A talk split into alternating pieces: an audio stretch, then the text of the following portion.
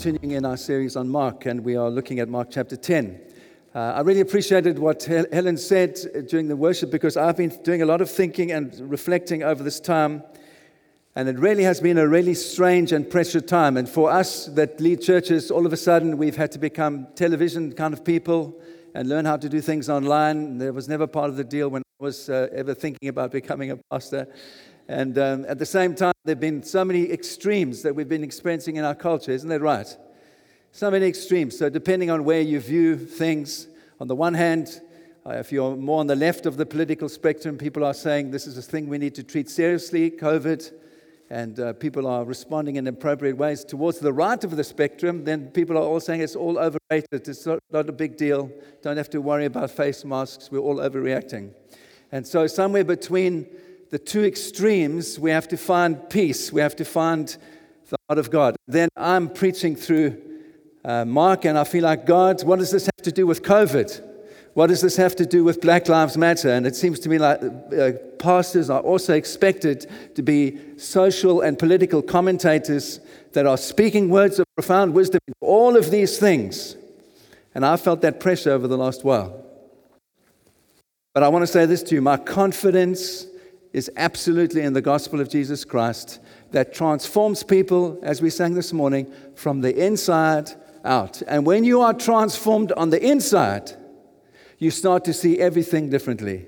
You see people of different races differently. You value wealth differently. Your compassion is motivated from a different place. And so, my confidence this morning is that as I simply share God's word, I simply share the gospel, it's going to transform you and transform me from the inside, regardless of the chapter and verse, so that we become more and more like Jesus and that we live with compassion and uh, love for all of God's people all over the world and in our communities. That's my, that's my simple, simple confidence. I am not ashamed of the gospel, for it is the power of God for the salvation of all who would believe. Do you know there are people going around um, at the moment shaming people in coffee shops on Facebook? so part of the stress is people want to open their businesses, but there are idiots going around with cameras, taking photos, and saying, You have broken the rules of social distancing and therefore we will shame you on Facebook. What is that? Why are we so polarized? Why are we so can't even connect and see each other's point of view? Sorry, that's my rant for the day. yes, we're going to go back to the scripture. Mark chapter 10, verse 41. When the ten heard about this, they became indignant with James and John. Jesus called them together and said, You know those that are regarded as rulers of the Gentiles lord it over them, and their high officials exercise authority. Isn't that right? That describes politics, right? Lording over us and exercising authority. Not so with you. Instead, whoever wants to become great among you must become your servant, and whoever wants to be first must be slave of all. For even the Son of Man did not come to be served, but to serve and his life as a ransom for many. What a beautiful verse, eh? Jesus came to give his life as a ransom for many. So it's kind of, we, we kind of repeating ourselves in the series a little bit, aren't we? Because Jesus has already spoken to his disciples about these very things that he speaks to them again. And we looked at uh, last week, and James and John made the bold request, remember, to sit at the right hand and the left hand of Jesus in glory. And inevitably, that's aroused in the other disciples deep resentment, uh, and the other 10 are really, really hacked off with him. They're really upset. It seems that to them that James and John are trying to put themselves ahead of everyone else, get a position of advantage. And again, this old controversy that Jesus has already spoken to the disciples about, about who is the greatest, it rears its ugly head again. So, do you notice the language of the verses we've read? Jesus takes it so seriously that he doesn't want the unity of this band of apostles, this band of brothers, to be broken in any way. And so he calls them to himself again. Remember, he's already done that when he spoke to them about, about this the last time. Again, he calls them. He has like a little huddle, you know, like a team talk, and he says, Guys, come on, let me remind you again of these things about my kingdom and the world and how different my kingdom is from the world. And so he says plainly, in the world, the kingdom of the world, the, the, the standard of greatness is power. So, how many people do you control? How many servants do you have? Who's at your beck and call? How many people can you impose your will on? That's what Jesus says. He uses that example. He says, Those that are in, authority over you, they lord it over you, and they should have your best interest at heart, but really, he's implying that they don't. He's saying, actually, they, they have selfish motives. And he says, Not like that in my kingdom. And the test is, how much will you serve? Not how much can you get people to do for you, but how can you give yourself in service to others? And so he uses, remember, Dirk Muller came to us a couple of uh, months ago, well, many months ago, and he said one of the most common language uses in the Bible is that of slave. It's one of the most common metaphors used in the Bible to describe how God views relationships. In verse 43 and verse 44, we see that illustrated. Jesus uses two metaphors the household servant and a slave to, to illustrate what he's saying and to describe someone who doesn't have his focus on his own needs but on the needs of others. And he says, You must become like a household servant. You must become like a slave in my kingdom where your attention, your focus is not on your own needs, it's on the needs of other people. That's what love is like in my kingdom. You're not concerned about yourself, you're concerned about other people.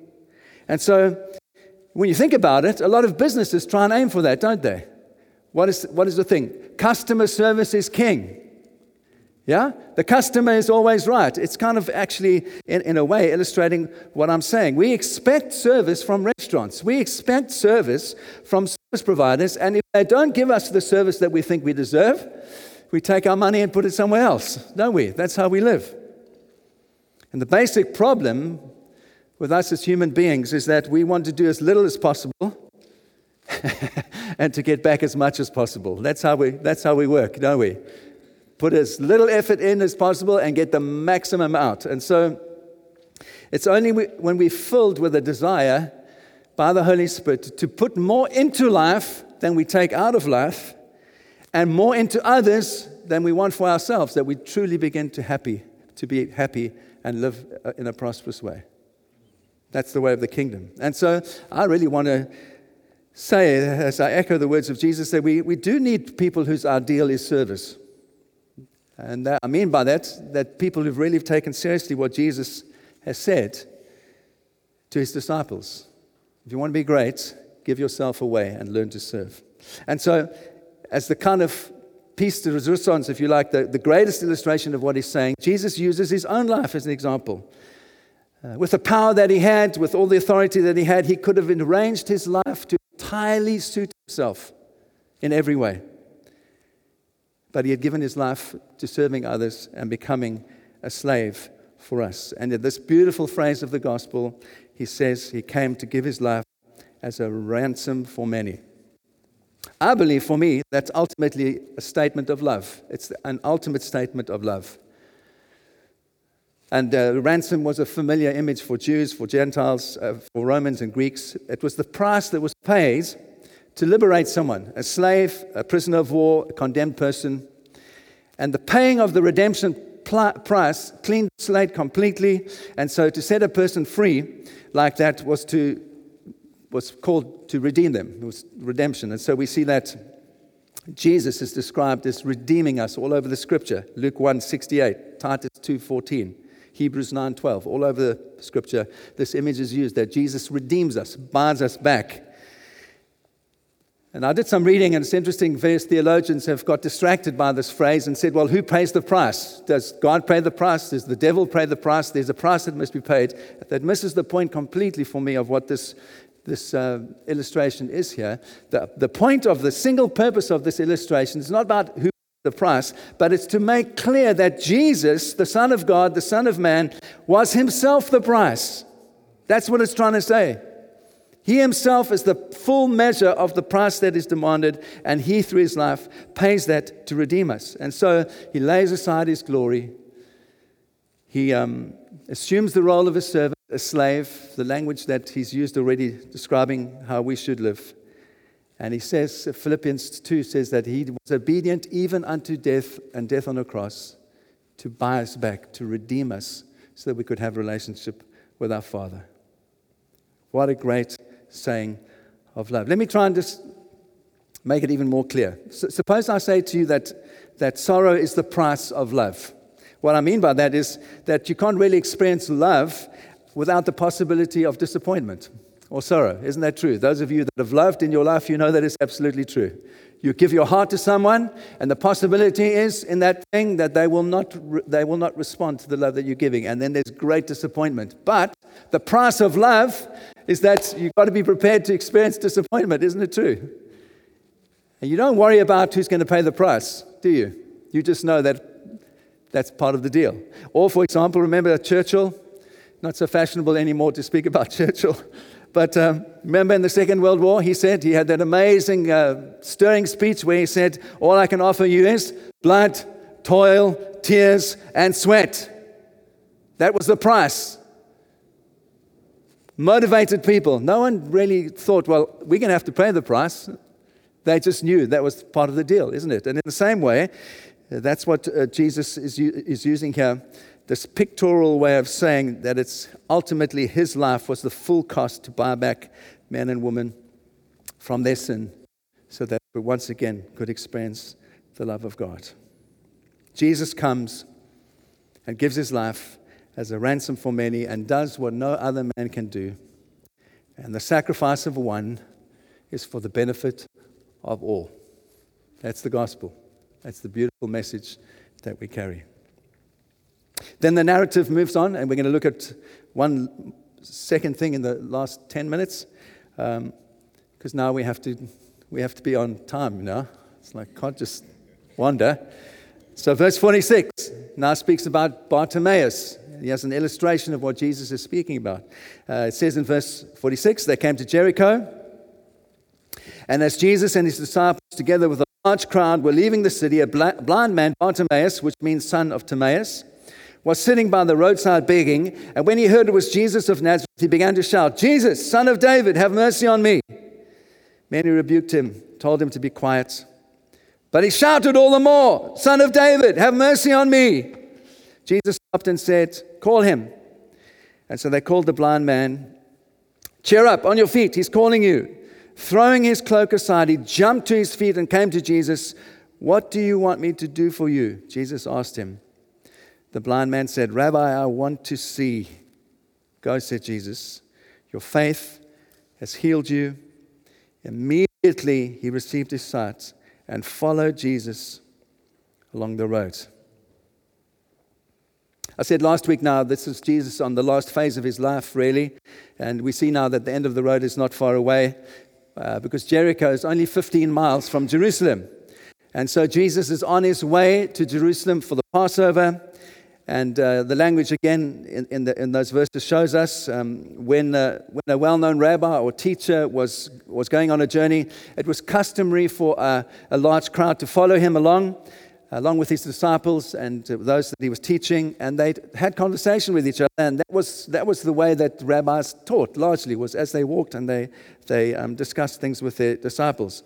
And we also know that every male Jew over the age of 12 was. Expected in their lifetime to go and celebrate the Passover in Jerusalem, especially those that lived within a 15 mile radius of the city. And so um, it's also possible that whoever lined the streets along the, with the crowds were those that were pilgrims going on, on the journey to Jerusalem to celebrate the Passover as well. And there's one additional thing I'd just like to say about Jericho. I didn't know this, but there were 20,000 priests that served at the temple. That's a lot of people. You ever been to a football match? The Watford, Watford uh, Stadium holds 20,000 people. 20,000 priests served at the temple in Jerusalem. They didn't all serve at the same time. They were broken into 26 groups that rotated throughout the year. And there was one time that they did all serve together. That was the time of Passover. So 20,000 priests would serve the entire pilgrimage as it came through for the, the Passover. And so it's also quite possible that many of the people that would have lined the roads on, uh, on the way to, to Jerusalem were Levites and priests that would be serving over the Passover period. And it's also possible that many of them would be really hostile towards Jesus because remember what Jesus said? And they all had heard what Jesus said that he would destroy the temple and he'd rebuild it in three days. And they knew that if Jesus was right, their entire um, temple system of worship was a vast irrelevance. It was, it was no longer necessary if Jesus was right. And so it's quite, it's quite um, possible that all these people might have been antagonistic towards as he walked the road. But the great mystery and the great wonder of our faith is that Jesus is going to present himself as the Passover lamb, sacrifice for all people. And so, along the way, at the northern gate of, of Jericho, he has the beggar, this man called Bartimaeus. He's blind, but he hears the passing of the crowd. He asks what, happen, what is happening. They tell him about Jesus, and then he does his best to attack, uh, attract Jesus' attention. And for those that are following Jesus, it's a little bit of inconvenience, isn't it? Because they're trying to hear what he's saying, so they say, hush him up and say, keep quiet, don't bother the teacher. But he's so determined to see again that he cries out even the more boldly for the attention of Jesus. And the whole procession stops, and Jesus says, Come here. And he jumps, he throws his cloak off. The language is like immediately, he, throws his cloak off. And I want to just give you a number of simple things as we trust God for things in our life that we need His intervention in. Here are five, four or five little simple things that I hope you will remember that help us to see what helps the Holy Spirit to take action in our lives on our behalf. It's not a guarantee. I'm not saying these are guarantees, but these things are present so that the Holy Spirit can move in power. Here's, here's the first thing that I think this, this story teaches us. First of all, sheer absolute determination and perseverance. If we want Jesus to move, we have to have absolute determination and perseverance to see him move. Nothing could stop Bartimaeus coming face to face with Jesus. He was absolutely determined that no one would stop him. He wanted Jesus to help him with his trouble. It was not some vague, wishful sentiment, oh, I want to see Jesus. You know, Jesus, the great shepherd, I want to see with, I just want to be with him. Love of my soul. There was an absolute determination Jesus, I'm going to meet with you. I'm going to lay everything else aside and make sure that I can meet with you. There was a desperation in him to come face to face with Jesus. And I want to say to you, my friends, if you want to see Jesus move powerfully in our lives, we can't just have some kind of vague, wishful, sentimental, kind of fuzzy feeling in our hearts that we want to meet with Jesus. Can't base our lives on that. There must be an absolute conviction, rootedness. Jesus, I am going to be where you are. I'm going to throw everything aside to be with you because you are the one that can meet with me. Amen. Secondly, he was absolutely quick off the mark. Do you notice that? He didn't, he didn't wait. It says he jumped to his feet and th- he threw, threw, threw his cloak aside and he came to Jesus. You know, many people hear the call of God, many of us do, but uh, unfortunately, many of us say, oh, no, Jesus, just wait a while. I've still got a whole lot of stuff to do. wait till I've done this, or wait till I've, I've, I've finished that. But Bartimaeus knew instinctively that sometimes God's call only comes once and you have to hear it when it is God's call and you have to respond immediately. And he knew that instinctively. He recognized the moment. He said, This is it. Jesus is calling. I'm responding. Not going to put it off. And so Sometimes we have a sort of longing in our lives or a desire to stop a bad habit or to embrace purity in our lives or try and live with a different attitude. But we just don't give ourselves completely. We withhold. We don't respond immediately. And somehow the moment passes, and then we find ourselves five years later down in the same position, and Jesus is calling us again to respond to Him. Let's be those that respond immediately to the voice of God when He calls. Amen? Thirdly, he knew exactly what he wanted. You notice that? He knew exactly what he wanted from Jesus. He wanted his sight back. You know, often our admiration for Jesus, again, is a little bit vague. It's like we think he's a good guy, he's a great teacher, but, and, and all these kind of things, but we don't respond to other people like that, do we? Um, I'm going to, Mr. I'm going to pick on you as a dentist. Is that okay? When you go to the dentist, you don't go with a vague kind of thing of what you want, do you? You've got a tooth that is pain, full of pain, and you need the filling replaced. You don't go to the doctor, the dentist, and say, I know you're a good dentist, just, you know, just please help me a little. You say, No, this tooth, please fill it, or else I'm going to I'm going to have pain for the next couple of weeks and I can't bear it anymore. Isn't that true? Or you go to the doctor, you don't kind of go to a doctor in a vague kind of way. You go because you have a specific problem. And so we need to go to Jesus with our specific problems. Not a vague kind of, oh, Jesus, won't you bless me? But Jesus, this problem, please help me deal with it. You know what that requires? And this is what we're not very good at. And I've found as uh, you get older, it gets harder. Self examination, to really look at yourself in the mirror and your heart expose it and to see what is really in there and to say, okay, Jesus, as painful as this is, I want you to help me deal with that thing. That's hard. That requires self examination. But you see, that's what Bartimaeus knew. He knew what his problem was, and he knew only the, only person could fix it was Jesus.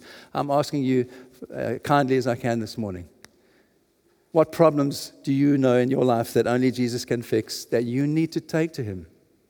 Because he wants to fix them. But you have to identify what the problem is, just as I do. Last thing I'd like to say is that Bartimaeus didn't fully understand who Jesus was, but he had faith. Do you notice that? Why do I say that? Because he's calling out, he's saying, Son of David, have mercy on me. And we know that's a messianic title. We know that's uh, true. And, and, and not many people were calling Jesus Son of David. So Bartimaeus knew Jesus wasn't some ordinary guy. He kind of knew that. But we know also Son of David, it's got a political connotation that Jesus was trying to shake off. It implied a political Messiah that was coming to establish a political kingdom. And so Bartimaeus has seen something of who Jesus is, but it's not quite the right thing that Jesus is coming to demonstrate through his life. But his theology that is incorrect is outweighed far by his faith in Jesus. And what is my point? My point is we don't I love good theology. We must have good theology, but, but that's not the point. The point is not to understand Jesus perfectly. The, the point is to live our lives and trust Jesus implicitly all the time with our future and our lives. It's to walk by faith. That's what the real deal is, is being, of being a Christian life. It all starts with the response to Jesus, who he is. And I want to say that faith makes up a hundred times for bad theology or lack of theology, and it's the same for you and for me. And the last thing, the most precious thing, do you notice? Jesus meets his need, heals him, he receives his sight, and what does he do? He follows Jesus. That's a precious thing.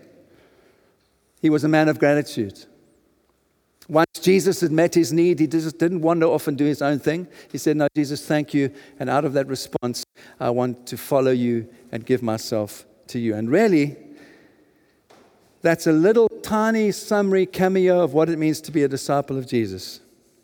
His gratitude led to his loyalty. He was touched, healed, saved. And out of that, he leaves all and he follows Jesus. I hope you're encouraged this morning, and I want to encourage you with that. I just want to take a moment now to pray for you. What do you need? What do you need from Jesus? We all need different things.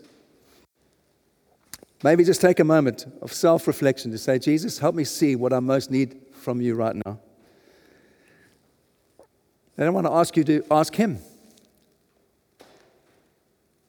And I want to ask you not to give up. Isn't that the thing? When we don't have our prayers instantly answered, uh, God doesn't want to answer. No, perhaps the answer is wait for now. There's something else that I need to say to you. I will answer, but my timing is the right time. Don't give up. And when, when He has healed you and touched you and delivered you and set you free, then will you follow Him? Will you continue to give your life and say, Jesus, I'm going to follow you because you are all that I need? Amen. Let's just take a moment, then I'm going to pray. We're going to finish.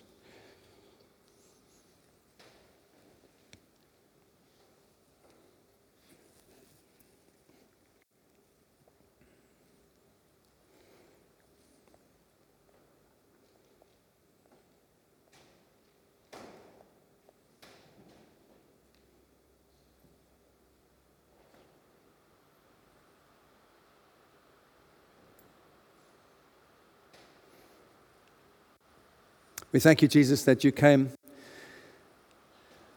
and gave your life as a ransom for many, for all of us. Thank you for that beautiful, beautiful act of love. And Lord, we do come as your sons and daughters before you. We come, all of us, with different things that are in our lives that need your hand, that need your touch, that we need you to change, that we need you to transform. And Father, I pray for my friends here this morning, those that are listening at home. I pray, Lord, that in we would have honest moments of self reflection in our lives, that we would take a look at what you need to touch and what you need to change, and that we would admit that to ourselves and we would bring those things to you. And so, Lord, whatever people are offering up to you now and saying, Lord, help me with this or change that, I pray, Lord, that as we cry out to you with determination, with a faith that won't give up, I pray that you would move in all of our lives, that you'd bring healing and restoration. For those that don't know you, that you'd bring salvation into our lives.